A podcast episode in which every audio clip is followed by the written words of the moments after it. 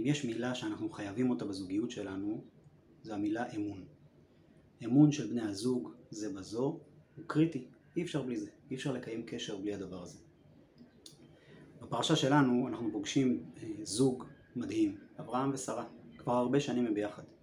והם מגיעים לסיטואציה שדורשת הרבה מאוד אמון. אברהם ושרה מגיעים למצרים, אנשי מצרים הם אנשים נמוכים וירודים באותם ימים, ואברהם מבין שהסיטואציה כאן היא מורכבת. הוא מבקש משרה לומר למצרים שהיא אחותו, כדי שלא יפגעו בו.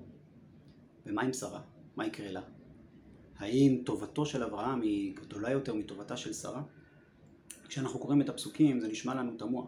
אמרי נא אחותי את למען ייטב לי בעבורך וחייתה נפשי בגללך.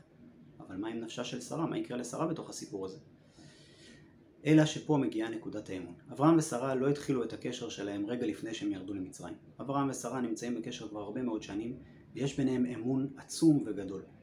והאמון הזה גורם לזה שכשאברהם מבקש בקשה כזאת משרה, שרה יודעת ומאמינה באמון מלא באברהם אבינו, בכך שהוא רוצה גם את טובתה, ולא רק את טובתו.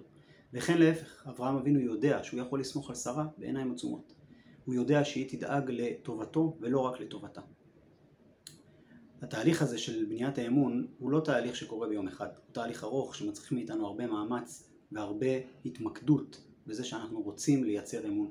התהליך הזה כלול בתוך, כולל בתוכו את זה שאנחנו עסוקים לאורך הדרך לשים לב לצורך של בן או בת הזוג שלנו ולא לדאוג לעצמנו. כשראינו לאורך הרבה מאוד סיטואציות והרבה מאוד פעמים בקשר שלנו שדאגנו לצד השני, שהיינו עסוקים באינטרסים לא של עצמנו אלא של הצד השני, אז נבנה אמון. נבנה מקום שבו כשאנחנו מגיעים לסיטואציית קצה, כשאנחנו מגיעים לרגע שבו האמון הזה בא לידי אה, מבחן, אז אנחנו מוכנים לעמוד במבחן, מוכנים לתת את האמון שלנו בצד השני. וכך אברהם ושרה מלמדים אותנו שהיסוד הזה של אמון יכול ממש כפשוטו להציל את החיים וגם להציל את הזוג.